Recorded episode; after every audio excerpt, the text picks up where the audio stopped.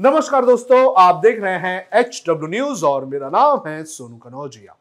प्रधानमंत्री बनते ही नरेंद्र मोदी ने देश में साफ़ सफ़ाई रखने के लिए स्वच्छ भारत अभियान शुरू किया था। इस अभियान के तहत शौचालय बनाने का काम भी शुरू हुआ। लेकिन समय समय पर इसको लेकर ऐसी तस्वीरें सामने आई है, जिसने इस अभियान पर सवाल उठाए हैं। ताज़ा मामला उत्तर प्रदेश से सामने आया है, जहाँ बनाए गए इस शौचालय की जमकर चर्चा हो रही है। किस तरह का है ये शौचालय, कहाँ बनाया गया है, कैसा बनाया गया है, ये मैं आपको एक एक करके बताऊँगा, लेकिन उसके पहले मैं आपसे अपील करना चाहूँगा कि आप इस वीडियो को बड़े पैमाने पर शेयर करें। जिस शौचालय की चर्चा हो रही है, उसकी तस्वीर आप आपकी स्क्रीन पर इस वक्त देख सकते हैं। ये मामला उत्तर प्रदेश के बस्ती का है।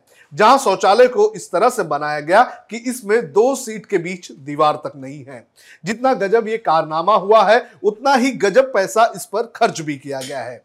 जानकारी के अनुसार इस दो सीट वाले हाईटेक शौचालय को बनाने के लिए प्रशासन ने 10 लाख रुपए खर्च कर दिए हैं। अब जब से ये तस्वीर सामने आई है, तब से इस शौचालय की चर्चा हो रही है।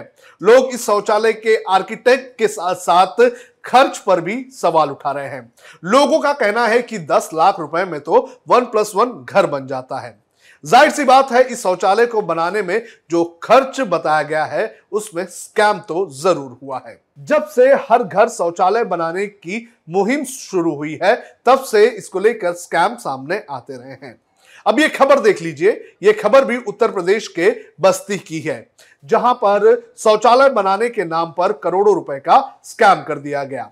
इस खबर के अनुसार, दुबलिया ब्लॉक के ग्राम पंचायत बर्दिया लोहार ने वित्तीय वर्ष 2016-17 से वित्तीय वर्ष 2020-21 में पूर्व प्रधान रामदास के द्वारा आठ सौ सत्ताईस शौचालय का आवंटन किया गया था। इसमें से 535 शौचालय को कागज़ पर ही दिखाया गया। जबकि हकीकत देखी गई तो धरातल पे एक भी शौचालय नहीं मिला। अब दूसरी खबर देखिए। ये भी उत्तर प्रदेश की है और ये उत्तर प्रदेश के सीतापुर की है। यहाँ भी शौचालय बनाने के नाम पर दो करोड़ रुपए का घोटाला कर दिया गया।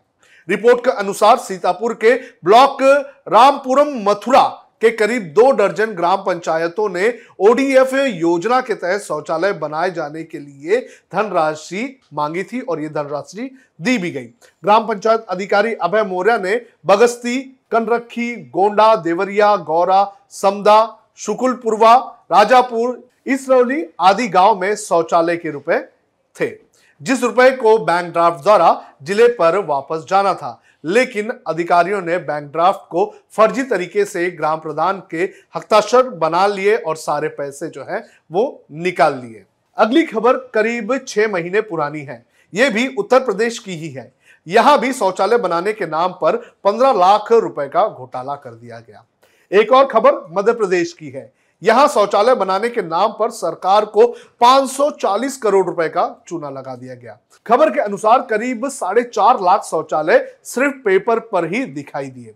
ज़मीन पर एक भी शौचालय नहीं बना। इस मामले में चौंका देने वाली बात यह भी है कि इन सभी शौचालयों की जीपीएस टैगिंग भी की गई थी। हर साल शौचालय बनाने के नाम पर करोड़ों रुपए आवंटित किए जाते हैं।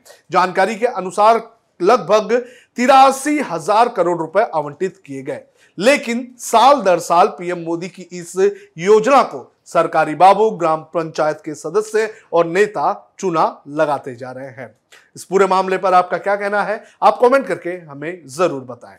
अब खबरें पाइए सबसे पहले। हमारे मोबाइल न्यूज़ एप्लीकेशन पर। एंड्रॉइड या आईओएस प्लेटफॉर्म पर जाइए। एच डब्ल्यू न्यूज़ नेटवर्क को सर्च कीजिए। डाउनलोड कीजिए।